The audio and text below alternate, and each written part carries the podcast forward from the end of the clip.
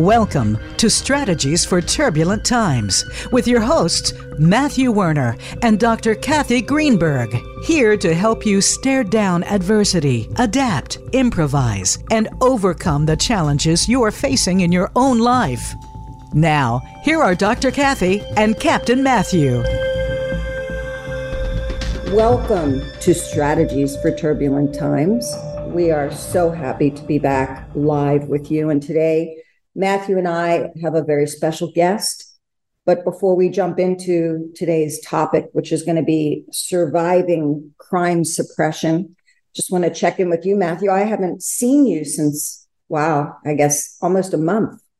Well, that could be a good thing and a bad thing. It depends on which side you're looking at. I'm do, I'm dodging hurricanes in Florida as you're doing, you know, God's work, you know, teaching sheriffs up in Montana. So we're do, both doing good things. I have a very quick story before we jump in here, which I think our audience will enjoy. So I have my daughter with me, who's a grown adult, and we decide to go to the National Glacier Park. But Dum Dum here doesn't get the right pass to get in to the road to the sun. Just FYI, she's not talking about me. so my daughter and I get to the park and we're all really excited. It's beautiful. And we get to the gate and they're like, no, this $35 pass gets you into the park, but not on the road to the sun, which is an additional amount of money, which you cannot purchase because they only give out a thousand a day. So Dum Dum here has to pull over to the side. Once again, she's not talking about me. and I'm told by this lovely ranger that we can park our car in the west parking lot. And for a mere three mile hike through grizzly country, I too can be at the visitor center within two hours. And that's if we make it past the grizzly bears. And if we really, you know, keep a pace and make sure that we are uh, not carrying food. Well, Dum Dum here doesn't know any of, about any of this. We get out of the car, we're hiking. All of a sudden, two and a half miles in, we see this big sign. You have arrived in grizzly country, and we're in the middle of the woods. And I look at my daughter, and she looks at me, and I said, "Just for the rec- record, the sandwiches are going that way, the chips are going that way, and you and I are going that way." And she laughed so hard. I think I think we may have needed some cleanup. But anyway, we had a great time. Uh, we did survive and we were not eaten by bears. So are you happy? Yes, obviously you're blessed. But uh, yeah, you worry me sometimes, but thank God you're home. Well, the, the, the best part was getting home because some idiot would not give up their bear spray in the airport. Finally, he got so angry, he took the can of bear spray and he threw it into a trash can. And when he had the you know, the can, he threw it real hard and it exploded in the trash can. At which point, hundreds of people go flying because nobody can breathe, including yours truly. Thank God I had my inhaler on me. I was almost a uh, a victim of bear spray, and here I am worried about a bear eating me, and now I get sprayed with bear spray. I this was the best vacation ever. I didn't know that bear spray can make you fly. well, let's get to getting here. We're so happy to have uh, John Eubank with us today. And today our show is Surviving Criminal Suppression. And along with his other amazing stories here and being with uh, undercover narcotics and well over 200 high risk warrants for SWAT. And as we said, that is no small endeavor. Um, today, we're going to talk about learning how to succeed under threat, under stress, and under fire. We are going to be talking to a seasoned professional. John, we're really happy you're here with us today. You've been an instructor for law enforcement and you're an FBI NA graduate. Uh, I know we're going to talk a little bit today about how the tide the tide got turned on you, the tables got turned on you when you were doing investigations. And I don't think our audience may always know that being in law enforcement is high risk for a lot of reasons, and sometimes it's legal. So, uh, one of the things we'll talk about today is how that impacted you in your career. But just let me give a quick bio here to all of our listeners. John has served since 2007 across SWAT as a team leader, uh, lead sniper, uh, in the crime suppression unit, undercover narcotics, and special investigations, CID, IA. And he also worked on homicide, robbery, rape, child abuse, sex abuse, aggravated assault, burglary, and child pornography, leading to the arrest and conviction of criminals in many joint operations with FBI, US Marshals, ATF, Homeland, DEA, Secret Service, and ICAC. We are so happy to have you here today, and thanks for being transparent on strategies for turbulent times. Sure. Thank you for having me. I'm really honored to be able to speak about it. And I think it's a story that, that needs to be told, and I just hope to help out a, our current and future generations of heroes uh, that are going through this crazy circus of a life. It can be. Very. Yeah, I appreciate you for being here, John. Uh, you know, just getting to know you here in a short time, just uh, in understanding your career, it's it's, uh, it's not ever easy, and sometimes it's even harder than that statement. It's not ever easy, um, and I'm excited to hear a lot about you know and share with the audience about what you've learned you know for strategies for turbulent times you know getting through those turbulent times and continuing to process right. what has actually been going on but uh i'd like to um if we could go back a couple years Yeah. um you know before you got into this occupation Yeah. you know who had the most influence on you and also um what what what what, do you think it was going to be like So when we talk about influences and mentors and my life in general, um, so I came from a blended family. Um, I was the youngest of five, and um, my dad had two boys, which are my brothers. My mom had two girls, my sister, and then they got together, and, and then they they had me, and um, so I was the youngest. The oldest, the next closest to me was four years older. Uh, so I, I grew up. Um, I I didn't grow up in a white picket fence fairy tale type of environment. Um, I did. I was lucky enough to have both of my parents. My siblings were not. Um, but in the meantime, while we were being raised, my brothers uh, spent a lot of time um, with their mom and their other family, and my dad fought for custody of them uh, the entire time. Um, when I got older, that other side of life slowly started creeping into my life because of my association with my two brothers and uh, their their other side of their family was much less stable than mine and uh, initially um, they were my two greatest mentors they were my older brothers there who i looked up to and uh, they started getting into a lot of trouble which is very ironic considering where I'm at in life now. Uh, I watched both of them uh, go through um, being arrested, one going to prison multiple times, the other one going to county jail multiple times. Um, and so, leading into your question and, and trying to refocus there, my, my dad came to me when I was 17 years old, and I was doing all the same stuff that my brothers were doing. Um, and my dad came to me one morning and said, um, "Son, I hope one of you turns out okay. That's the only thing I want in life." Wow.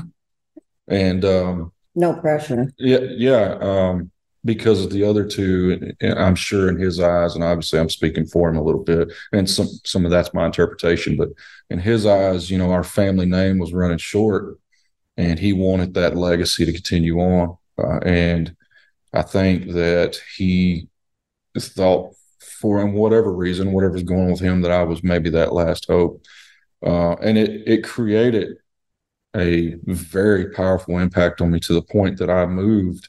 I didn't I didn't want to go to college. I didn't want to do any of this stuff. Um, I it, I just woke up after that. I, I guess I slept on it and I said, I'm getting out of here. Um, and so I moved completely out of that environment. I moved completely away from friends that were probably not my friends. I moved away from my brothers. Uh, one of them was in prison at the time doing a 10 year bid for assault on a, a, a police dog and a high speed chase and all that stuff. And uh, so I moved to Cookeville. I got up and I was like, I'm going to take the ACT, and I, I took it. And next to that, I was like, oh, I got brains I didn't know that I have. And uh, I was like, oh, they accepted me into. Uh, Actually, could do so. yeah, I actually could do something. feeling. Yeah, Although I Uh, think you and I share some family members. yeah. I re- we're related somewhere. yeah, I'm sure. Um, so uh, there's that, and it, and there's a little bit more. And I won't get too deep in the woods on that, but um, I had an agriculture teacher who my dad um, linked up with, and so my dad started putting pressure through my school resource officer, my agriculture teacher. These were these were men that were um, that were strong male leaders and male figures, and that that my dad basically said, excuse my language, but he said, if you got to kick his ass, kick his ass. You know, um, I'm trying my best to make him not wind up like the other two. And my dad provided, and so did my mom, the same opportunities for my other siblings too. They just, you know, some people just grow up and don't take to it. Um, but so I had my agriculture teacher, my school resource officer, and then my uncle too. My uncle was a police officer. And um, when I was like five years old, back in the 80s, uh, he put me in his patrol car, drove me around the neighborhood, turning lights and sirens on. Um, and I was really young when that experience happened, but I always looked up to him. He always mentored me, always tried to steer me in the right direction. But when I got with my brothers, you know, things just changed. Um, so that's what I did. I moved away, went to college, came back, went to college again, came back, went to college again. Um, but I got a job in the meantime in law enforcement. I started out in a small rural police department in 2006. I worked there for a very short time. Um, they were just the first people that gave me a chance. Um, and then I went on and went on to the bigger agency where I currently still work at and uh, came back, you know, and just put my nose to the grindstone and I didn't give up on myself at the time. So as far as what I thought it was going to be like, you know, I really thought in my young, immature mind that it was going to just be like a cops episode. Mm-hmm. I thought I was going to be running and gunning, saving the world and chasing bad guys. And I thought, you know, I'd make my dad proud by doing that. So, Yeah, I, I I totally side with you on that, John. And you know, being young and you feel like you know you're going to be that next generation that's going to learn the lessons learned of your seniors and your elders that are already doing it.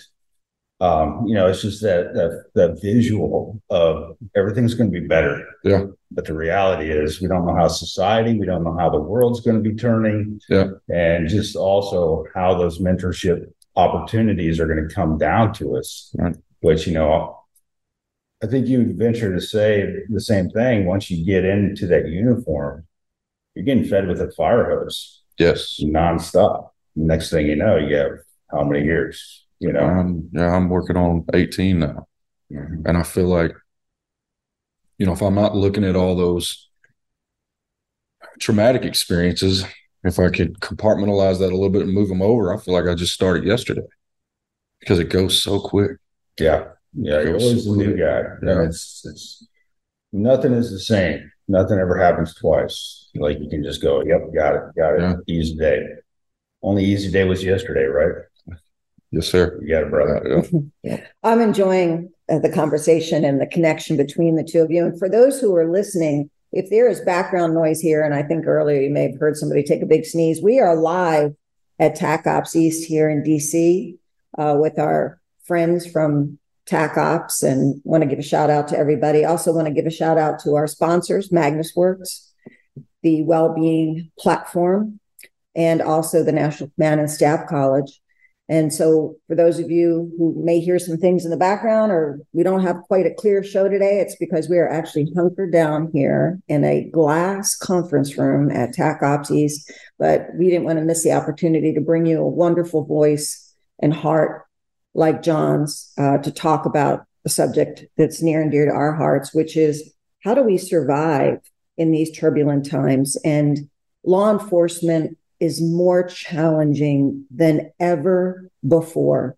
But, John, it appears that in your career, challenges have followed you for a long time. So, tell us a little bit about where this began for you in terms of the possible derailing of your career when you are serving your purpose and doing what you believed engaged your heart and mind in service to others? Yeah, so um I when I started, I don't know, I, I was really good at it. Um it was it was just natural to me. I think I because of growing up in a confrontational um, household and seeing confrontations play out on the regular um, with family, you know, debacles or or whatever else. Um, I took to it very well. Um, I wasn't afraid, almost to the point of being, you know, ignorant or or what you know being being afraid is okay i've learned that uh, i wasn't afraid when i started uh, there were times that i got scared but um, i just went out there and went after it and i thought you know in my mind, and I don't know why we do this, but I was going to be the best. I was going to be the hardest nosed. I was going to be the most skilled, the most technical. I was going to learn the craft, and I was going to just dominate the criminal world. Uh, and that was my mindset every single day. Uh, I for years, you know, the first several years, I woke up every day with a ton of pride to put on the uniform, and I would have done it for free. It was so fun to me that it was just everything I ever wanted to do. Um, and as I started going through, I, I, I got promoted to field training officer, and I was I was only on patrol for like you know less than three years, and then uh, a guy uh, who was over the crime suppression unit at the time, he came to me and and really, um, you know, specifically recruited me. And it's crazy because like one day I woke up and I was reassigned to the crime suppression unit. At the time, I'd already made I'd been on maybe three years. I'd already and I'd, I'd already made SWAT, but I was I was nobody on SWAT team. I was doing perimeter work and you know cleaning equipment and carrying stuff and you know paying your dues, um, doing all that stuff. And but they must have sensed that heart and that yeah, soul and that yeah. dedication. Technically, I was I was um, you know skill wise I was on point.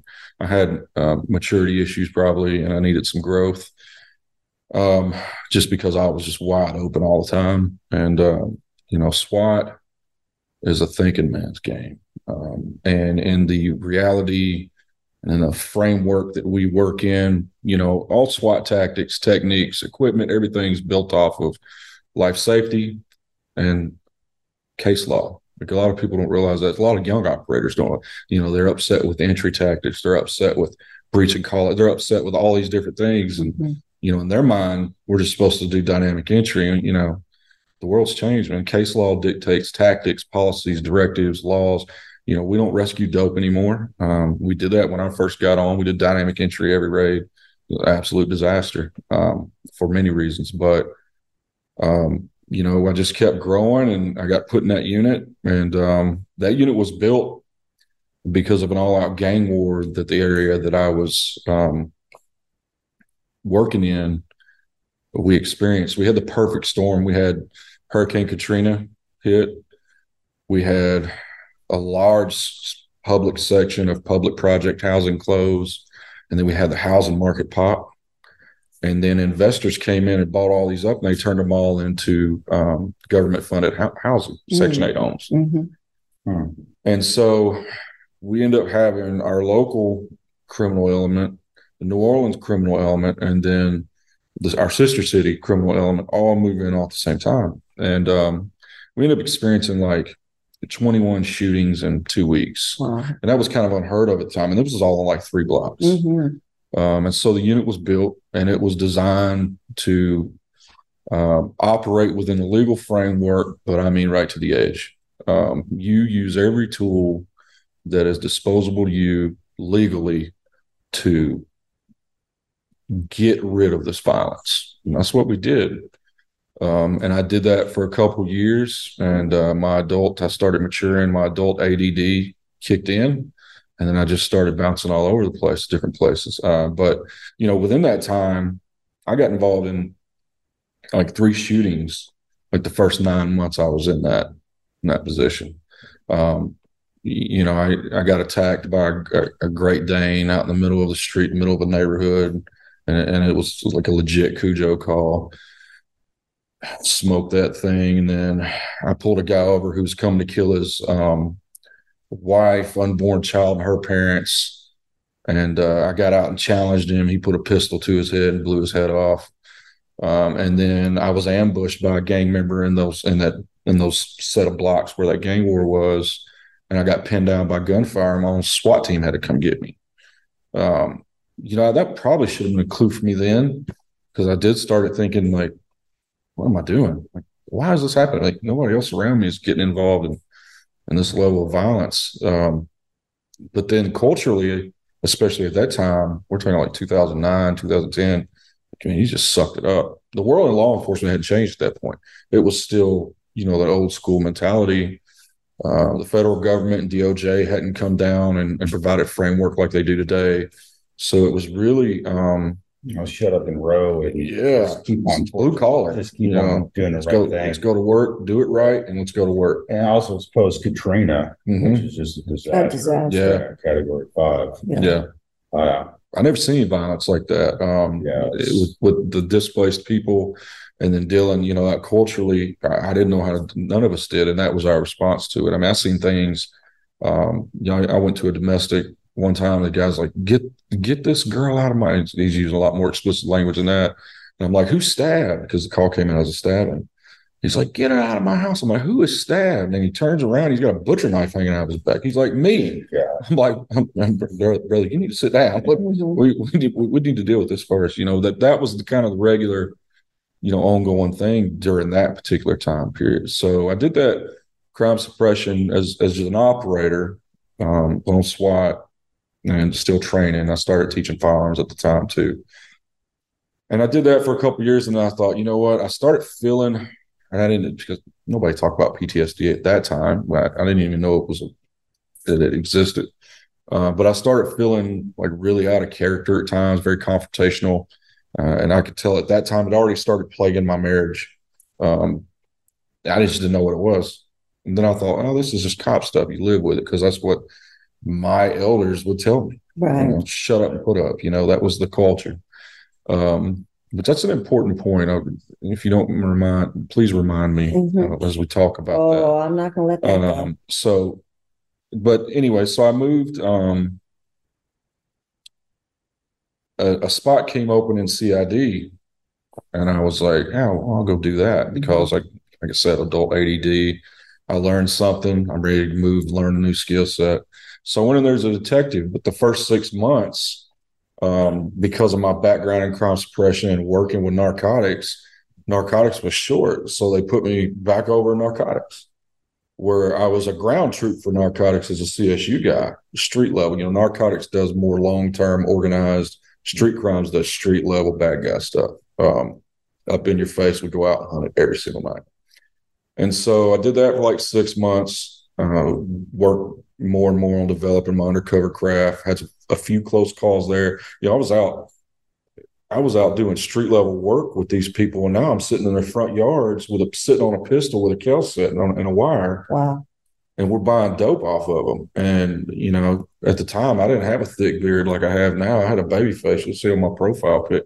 Um, you know, like your um, high school. pick. yeah, right. but um, you know, I didn't. Well, did you feel like you had a target on your back at that time? Yes. That position. Yeah, I did. Um, and I was, you know, it kind of. So man, I came here to do general detective work because I want to work homicide. You know, I want to work. But man, that didn't work out. Um, I did work homicides, and I was really good at it. I found a niche interview and interrogation, but you- just like everything else, when somebody sees a skill set or talent or capability, they just load you with the work. And next thing you know, I'm in computer forensics and I'm in cell phone forensics. I'm getting certified to do that. Well, I thought that's cool because the world was transitioning at the time from flip phones to smartphones, and I could already see the connection from doing street level work. That if I wanted convictions, I want to put real bad guys in prison, that I needed to move into the electronic world. Yeah, you either follow the technology Yeah. or the money, right? And so, unfortunately, because we were generalized, I ended up getting all the child sex abuse cases and all the child pornography cases. So next thing you know, I'm I'm doing you know 160 phones a year, um, and I'm I'm dealing with child rape and child sex abuse. And man, that that work it takes a special human being to do that work. And I probably worked several hundred of those cases, and and probably worked, you know, thousands of or not work, but had looked at thousands of You images of that. unsee- You can't. You can't and then see that. and then I started noticing um, these particular people had certain, and it, this really affected me um, bad. Um, that I started noticing that these people who engage in that behavior also are even more than, even more, yeah, I'll say it, demented um, than they are just on the surface. Because, like, one could say anybody engages that, you- the other sick. But then there's like even more peculiar because because they break down in subcategories and they have fetishes within that culture. Mhm. And I started seeing trends with certain with with with contacts I had with those suspects and doing those uh, data analyzations within the cell phone forensic dumps. And I'll start seeing like you know this particular person liked uh, you know mommy's son, and that was his.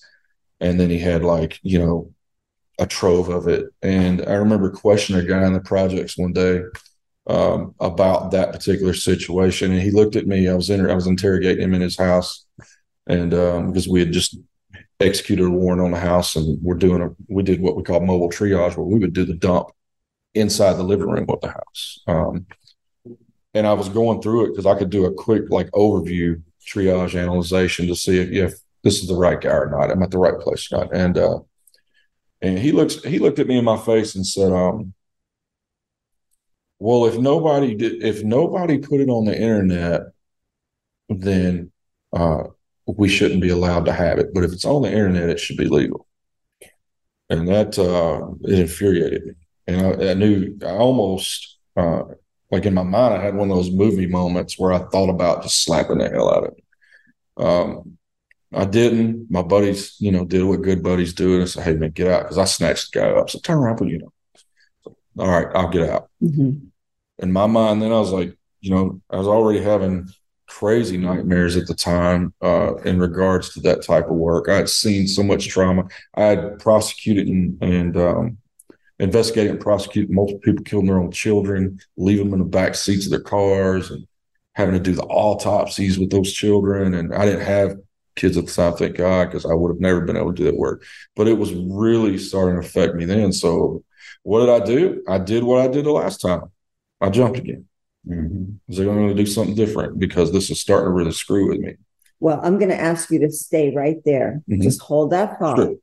because we're going to take a quick break Sure. and then we're going to come right back. You're listening to Strategies for Turbulent Times. Don't go away.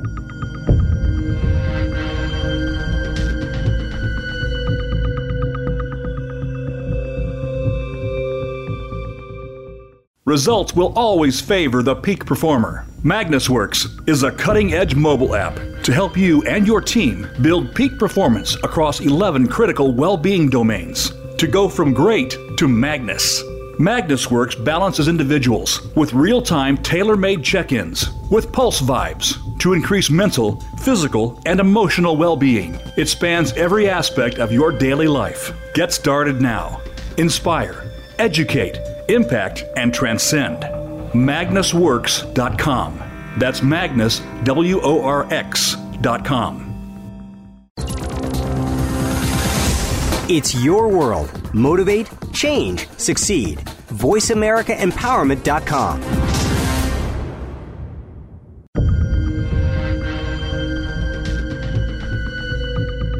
Welcome back to Strategies for Turbulent Times. Have a question for Dr. Cat or Captain Matt? Join us on the show at 888 346 9141. That's 888 346 9141. Now, back to the show. Welcome back to Strategies for Turbulent Times. We're having an engaging conversation with an amazing guest, John Eubank. You've been talking about your experiences in crime suppression and how the criminal element was much more pervasive in your well being than you had ever imagined. And the environment in which you were operating Mhm. was not practicing what we know today is human centered leadership, where you have psychological safety, where you have people who are providing you with empathy and opportunities for support. And it was just a different world.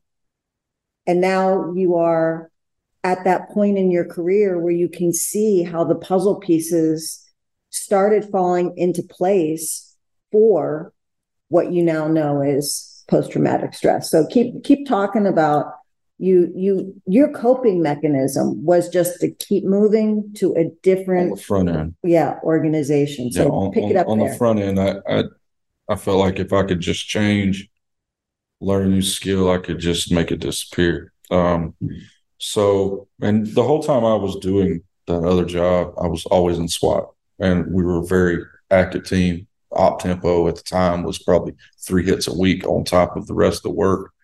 Uh, I was on call every other week, so so your sleep cycles must have been just wonderful. horrible. I worked and I worked evenings too. Even as a Yeah. detective, I worked. I always worked evenings and nights. I never my entire career, um, because I was. So you know, even if you knew, glory, you yeah, know. even if you knew something was wrong, Mhm. the sleep cycle alone was preventing you from recognizing the stress. I think that, um, I think culture. I think one, maybe I was too scared to talk about it, and two, I think that um, at that time, I w- it would have been frowned upon. Well, we, you know, I'm sure those of you who are listening will understand this that all of our vulnerabilities in life are tied to our ego. Mhm. The last thing we want to do is expose our underbelly and let other people know how truly vulnerable we are. That's just a human condition. Especially when you're in a line of work like that. especially. Right. And so for you to have tolerated that for how many years? So I, I did that for 15 years straight before I made a change. Yeah. Um, And what and what was the what was the impetus for that change? Um, it was cumulative, but I, after going back, so I ended up leaving there, going back to crime suppression as the division commander, and um, I had an edict from the boss at the time, who was a very pro-police, anti-criminal chief. Took all of the uh, red tape off and said, "Get out there and get them." And your edict is to wreak havoc on these people in a city. And I did. Me and my crew, and I was the I was the division commander. I promoted out of CID and did that. And uh, man, the violence just now I was over crime suppression. I was able to redevelop it, retool it, bring in new technology. You know, fight crime in an asymmetrical uh, type of uh, crime fighting that hadn't ever been seen in the city before. I was using all the case law, all the technology. I was using all the and I hate to say it, but all the violence that I could within the frame, legal framework of the law uh, to put an end to it. And we used a multi prong. We used aggression. We used our brains. We used case law. We used financial tools. We would we would take their cars, take their money, take their jewelry, uh, and, seize it legally and go through the court process. I mean, we we just implemented every tool in the book in order to put a stop to these criminal enterprises and gangs. But yeah, let's make sure that we are very clear that in many forms of crime, you have to be very, I'll say, precise, and you have to use the precision of law, but with the precision of justice Mm-hmm. and the precision of tactics. Because when you're talking about the kind of violence against humanity that you're fighting, these were extraordinary circumstances. This is not your everyday community public safety. Oh, profession. absolutely. So, you know, we only targeted the criminal element. Uh, you know, I like to say, and I'm not cr- discrediting any patrolman. Patrol's the backbone of our agency and somewhat the front line of the good forces on society. Um, but you know, I didn't get to meet normal people in my everyday work. You know, my my Wednesday was dealing with a human trafficker who had just brought back, you know, three kilos uh, of cocaine and broke it down into squares and put it in females' vaginas. And if they couldn't put it in there, he would beat them and leave them on the side of the interstate in Florida. Uh, I mean, I, I dealt with people um, that were the absolute demons of the earth, and those people are inherently violent and they don't always um, surrender. So the environment that I was in, our use of force was through the roof. Uh, and my motto for the unit was always do it right and be safe. Do it right being first because I never ever wanted to be involved in any type of scandal, and I and I never was. Um, in regards to you know officers being crooked, corrupt, or using force when it wasn't necessary, um, or let me say, I never had any accusation that was founded mm-hmm. um, because we we did what we were supposed to do. Now people make accusations and use force cases all day, every day but we we did it appropriately within law. But that's an extremely violent job, um, and to be on the unit, you had to be a member of the SWAT team. You either had to have a K9 or you had to be a member of the SWAT team, uh, and that was our first qualification um, because those tools, those skills were invaluable for what we were doing, you know, and um, we did everything from street level narcotics to targeted interdiction to human trafficking, sex offender, sex offender registries. Um, we we did we did all of it, and it it ultimately culminated in an event for me, which started a downward spiral for me on a personal level, not not necessarily a professional level, and that that that came eventually too. But I was involved in an incident um, where people in public housing were fighting we responded to it just because it was 30 people fighting. We get there and I ultimately put everybody uh, down at gunpoint. There's so many people. Um, partner of mine had deployed a K9 and brought it out to, to gain compliance, and one person didn't comply. And uh, I thought that particular person was armed, and he ended up being armed. I, I thought he had a gun. He didn't. Uh, he had an open buck knife in his pocket, but I didn't know at the time. I ended up getting into a, a, physical altercation with the guy and he, he got bit. It got, unfortunately, it was in the height of the change in our society with police tensions and the focus of the media and the focus of DOJ and all these other entities. And it went viral and it blew up. And it went around. I mean, I hit every news station for two and a half months, uh, which proceeded in a great amount of paranoia, of betrayal. I felt like the community betrayed me. Uh, I felt like the news media had betrayed me. And then my own chief called in the uh, overseeing investigative agency for the state to come and investigate. Met with the DA's office and they started investigating. So I'm going through three simultaneous investigations. Wow. And the viral I, videos. I just have no words for the kind of stress that that kind of an environment creates. And you weren't given any support. None. None. None. And that was the first time that I noticed um, what I would call now like real symptoms of PTSD. Mm-hmm. I mean, there were period like I didn't. There were multiple times I didn't sleep for seventy two hours. I had extreme paranoia, um, anger, maximum cynicism. Uh, you know, everybody was a dirtbag, including my own agency, because at the time when you're in that bubble, nobody's mm-hmm. talking to you because they can't talk to you. You're in investigation. Mm-hmm. They can't come and tell you hey, you're going to be cleared because that will taint the investigation. So it's a double edged sword with how that works. Or just come in as a buddy. Yeah. And then now all of a sudden they're going to be tainted because yep. you did the wrong thing. Right. And that's, it's a triple edged sword. Yeah. Right? And then you start questioning yourself. Right. After, um, I mean, after almost two decades. Yeah. And I got a question for you on this, John. Um, at the time, were you still married? I was. Yeah. And, was, and I'd be venture to say, and this is just from my own experience, is working with a lot of great operators and true patriots like yourself. Mm-hmm. Um, you, you kind of expect your your spouse and your family to be there for you, mm-hmm. and at that time, it's hard for them to do that because they don't know what the hell's going to happen. Yeah. And so that goes with the analogy being a NASCAR when mm-hmm. you're an operator like yourself taking left hand turns at 189 miles per hour. And all too often, we look at the pit stop crew as our family. But once that car hits the wall at turn four, the reality is our family's in there with us. And unfortunately, a lot of us go through this.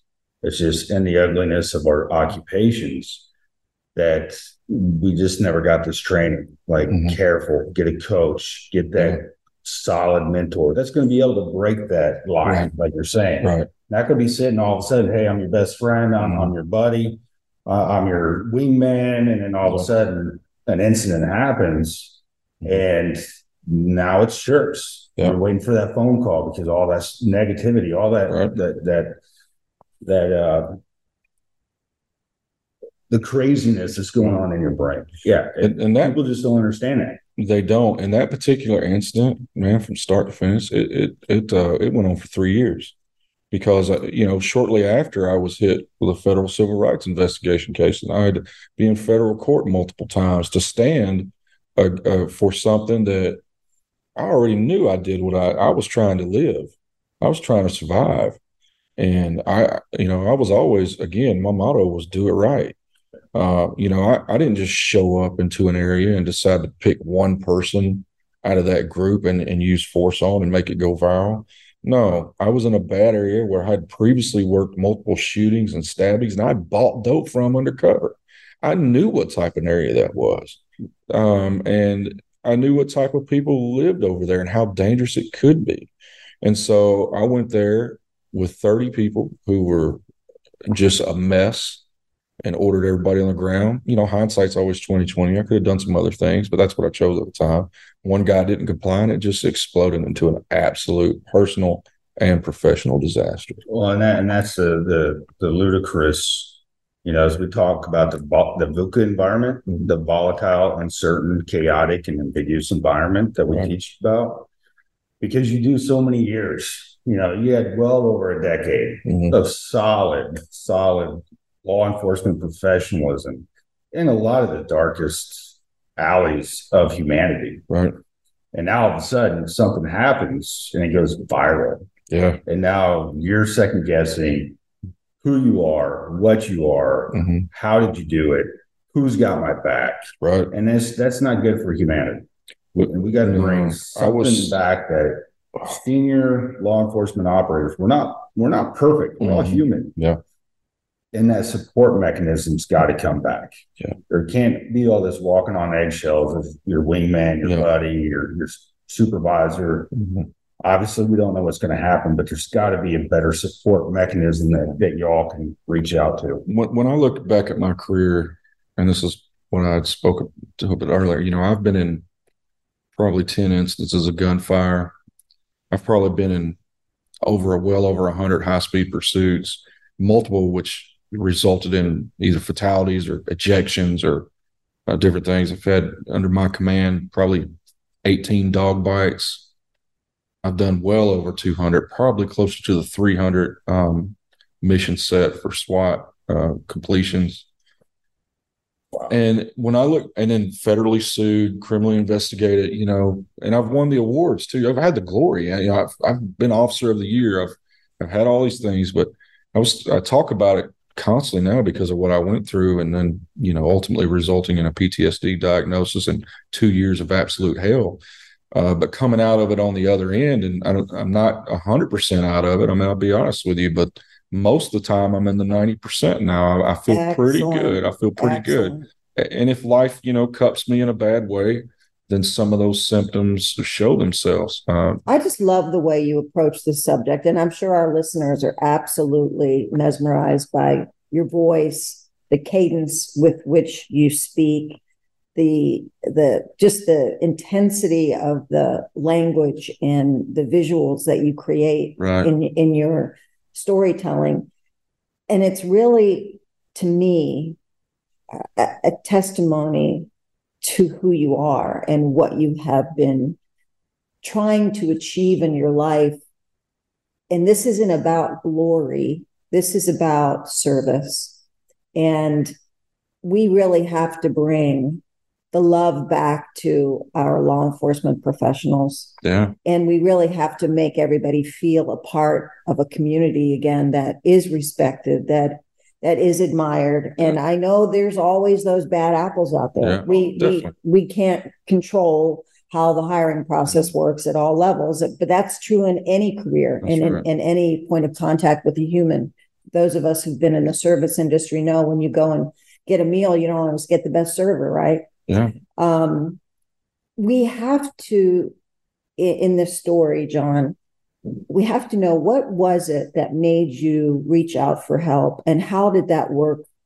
What yeah. was the process and what would you recommend to others? So, uh, first off, um, I would say that, you know, I wish 10 years ago, or, you know, when I was before I was diagnosed, I wish somebody senior would have said, um, Hey, man, you've been in a lot of stuff you've been a lot of stuff. Maybe you need to come in for a little while, you know. But that, and I'm not blaming anybody. I'm not mad because it, it you know, it's taken me down this incredible road. But I don't, I don't say it's a regret. But man, I wish that would have happened.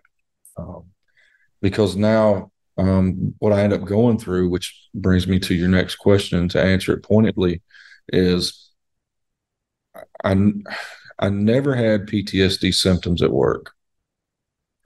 I you started compartmentalized. Yes, and I started noticing when I was driving home that I was. Well, I thought it was a heart attack because um, I don't. I never felt like that in my life. I didn't know what that was.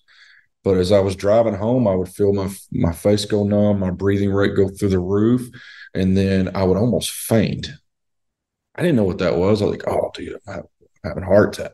Mm-hmm. Um, so, like the first thing I start, you know, going to go get my heart checked and all this stuff. And then that's wearing on my head too, which is a point, you know, being super consumed with your well being, you know, is another symptom of post traumatic stress because your anxiety is so high, you get in your own head and you already been through all the worst in the world. So you go from zero to worse every time a thought comes into your head. Like, this is how the world works. This is what happens to people. Yeah. So I went there and then I started having GI issues.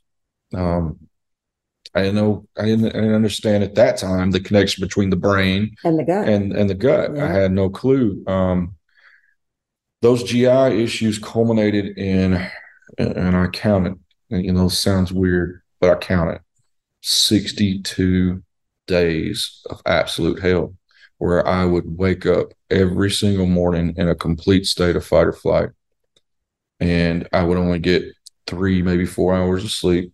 I would wake up in complete fight or flight, 180 beats per minute, um, breathing through the roof, and absolutely indecisive. I couldn't even make myself get out of the bed. And it's weird because logically, if people that don't understand how PTSD works, logically, you tell yourself, because you can observe the, your environment, and logically, you can say, hey, everything's okay. You're going to be fine. Mm-hmm. But what people don't understand is that that subconscious trigger that sent your nervous system, your central nervous system through the roof, it doesn't work. It doesn't take commands from the logical side of your brain. No, it doesn't. Um, and I finally called my wife into the room after 62 days and I said, Hey, I'm messed up bad and I can't make this quit. And I've tried everything. And she looked at me and I don't mind sharing this, and it's hurtful. And I'm choking up right now. Um, but she looked at me. She said, "I know, and you've been messed up for a long time." And I've never seen it. Yeah. People try to tell me, but what did they know? We don't want to. You know, it. I knew. We don't want to see it. Um, we want to love you through it. Yeah. Right. And on that note, I mean, it's it's and just thinking about the programs and the, the support mechanism, you know, that that that that armor you know, mm-hmm. instead of calling it a bubble, like armor protection, it's how do people communicate that? Right. And you don't really take it as hard because you're a fixer and doer. Mm-hmm. You know, just like you were throughout your whole career. Mm-hmm. It's like, you know what? This is kind of worrying me here. I'm going to fix and do something else. There's yep. another, you know, I can continue to learn here and just right. continue to go up the ranks. And it's just to have those, the training for any mm-hmm. member, any law enforcement officer, any, you know, expert yeah. to have the training on what are the what are the what is the right questions to ask? Mm-hmm. and that's going back into that mentor and coach because they're going to ask you that hard hard question. Right. Because they're not your friend. And they're going to be able to say okay no kidding. What's your peers saying about you? What's going on in your career? And you'll be able to open that up. I'm not saying you john. Right. Just talking to the audience that's going through the same life cycles, the same career cycles on having that solid person Mhm. or two. It doesn't have to be one because it could be a coach in finances, it could be Mhm. a coach on personal well-being, it could be a coach on multiple things. But the hardest thing is to hear is like, yeah, you've been effed up for a long time. Yeah. And you're going back and saying, well, I should have pinged on this little comment, I should have pinged on this Yes. comment, um, this little innuendo. And all too often, um, there's nobody out there as a strong leader to say, you know what? Matt, Kat, John, it's time to get off the train, dude. Right. You know, I understand exactly what your career's done, Mhm. and this is not healthy for Yeah. any of us. So we got to figure it out, and we have to actually get you off the train and get you that time. You know, the pregnant pause, the off ramp, as we call it. Um, we just need a lot more leaders that are that have that intrusive leadership to understand what's going on. Now, I don't want to hijack this. The toughest thing that law enforcement's going through right now, and even military is starting to go through it, is that the attrition rate is so high. Oh yeah. And these young leaders, they don't know what intrusive leadership is to absolutely have a relationship with their people. Mhm. They're getting fed what the fire hose. And the last thing they have at the end of the day is who is this person? All I'm doing is being a firefighter, putting out the fires from Mhm. up above and down below. So to you leaders out there, I highly recommend look into you know tactics, techniques to build be a better leader in intrusive leadership so we don't have more officers, more um, service members, first responders. Well, um, Let me just say this. Let me say this. So you're talking about, and and I want John to finish his story because there's a poignant, poignant moment here Yeah. that he's about to share. And we've only had one break in this show, and I've done that on purpose because this is such a compelling story. I don't want to interrupt it again. But you talk about intrusive leadership, meaning you want somebody who's going to get involved, who's going to take ownership of making everybody in the team work. And I call it human centered approach to leadership because you need the self awareness and the empathy to recognize when you need to be vulnerable and help that other piece of, of, of the pie, which is that person's ability to be vulnerable with you so that you can get them from where they are to where they need to be. Right. And so I think what you were just sharing Mhm. was this moment after the Yeah. 62 day period where your loved one is about to tell you something. Yeah, and I apologize. I choked up a little bit. It's it's, it's, it's still tough to talk about. But uh, so what? We're here for the so love. on on day number sixty two, when I told her that, the reason why I told her that is because I never got to a point to where I wanted to hurt myself. But that morning, I understood why some of us do, because I would have done uh, almost anything to make it quit, uh, which is in my particular um, situation was a blessing for me because that means I was finally willing to seek treatment. And I ended up having four prong a four prong approach where I had to change environment triggers, cognitive, uh, talk, medicinal, and sleep therapy. And sleep therapy probably being really high up on the list because. Can we just repeat that? Sleep therapy. sleep therapy. Y'all are out there now thinking about Mhm. your sleep.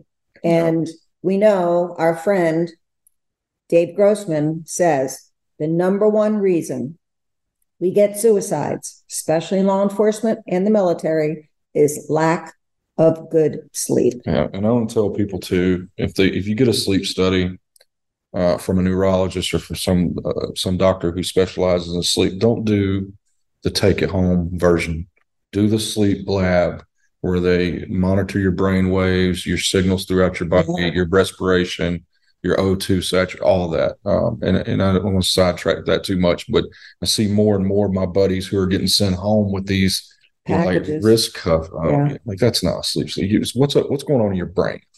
Because your brain is really the key to understanding how bad you're suffering from But- whatever else. But you're tapping into something here that Matthew and I see a lot of, and that is quick fix. Everybody wants a quick Yeah. fix. And and while there are coping mechanisms we can all learn, and that's why we love the Magnus Worx platform, right? Because it it's giving us hacks. It's a it's accessing us through pulses, questions, mm-hmm. and then giving us information that helps us.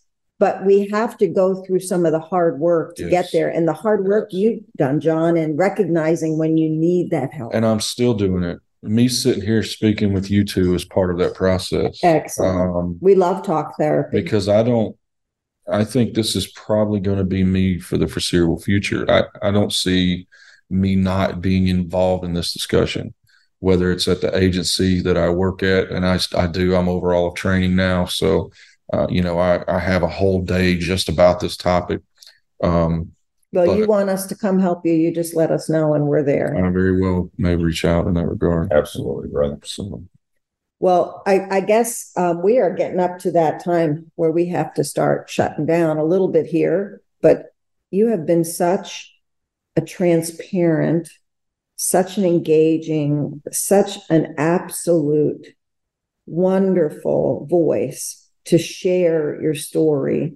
I cannot tell you how touched I am um, and how sincere you are. I wish the whole audience could be here in the room with us. We we don't often get to have our guests with us, mm. and we're so fortunate that uh, that you've made the time to spend with us. Any any advice for young public safety professionals coming in uh, to your community or trying to understand if they even want to be a part of your community? Yes. Um, you know, be open to the fact that we're all human and we're not bulletproof be open to the fact that this job will affect you. Um, you know, I, I thought I was the toughest, strongest ever. And then I got a real ego check, real reality check. And, um, you know, mental health is the most important thing. It transcends your personal and professional life. And I'm going to say this um, if you are affected by PTSD and the traumas of our work, you, you have to understand that recovery is possible. It's hard work and it's long and it's not overnight, but we do get better. Oh my God, I could not have said anything better. Yeah, amen to that. Matthew, is there anything you want to add?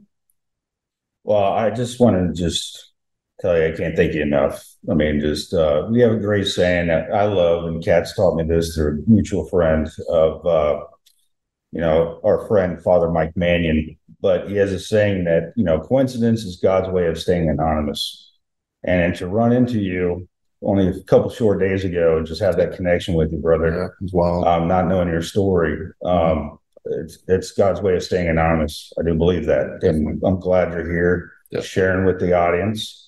Um, I can't wait to have uh, you know the future with you, man. Just keep sure. on talking about what's going on. So to change change pages as we do at the end of every conversation after some deep deep conversation. I have one last question for you, my man. Sure. I like your shit kickers that you got on right now. Yeah, buddy. What's your favorite pair of socks? What's your favorite type of socks? Favorite type of socks? I don't know where this is coming from, and I'm I'm hesitant to answer. Um, but uh, it's our surprise question we ask yeah, all of our guests. Um, yeah, and I'm getting older, so I. Are you wearing cashmere socks right now? No, no, cotton, cotton, white tube, man. white tube socks, cotton. You, you, know, the ankles will get chafed from the boots. If not, yeah. um, but any other day, you know, if I'm not out on the farm wearing these boots, you'll find me in some Crocs lounging around. You know, so that's that's Kat's favorite yeah. type of shoes, Crocs.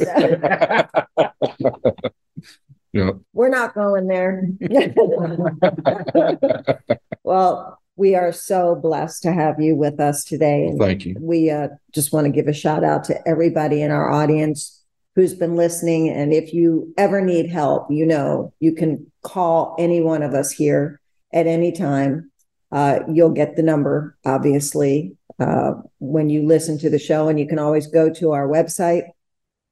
You can go to uh, obviously www.commandcollege.org and ask for Kathy Greenberg or Matthew Werner, and we'll be happy to help you out. And I'm at Kathy at dr, kathygreenberg.com. And of course, there's Matthew.werner, W E R N E R, at me.com. Just like the trucking company, we keep America moving.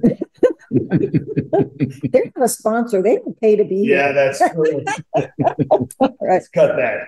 Uh, don't you dare. Maybe they'll be a sponsor one day. Anyway, we love y'all. Please uh, keep coming back and uh, sharing your stories with us. We love hearing from you. Take care, everybody.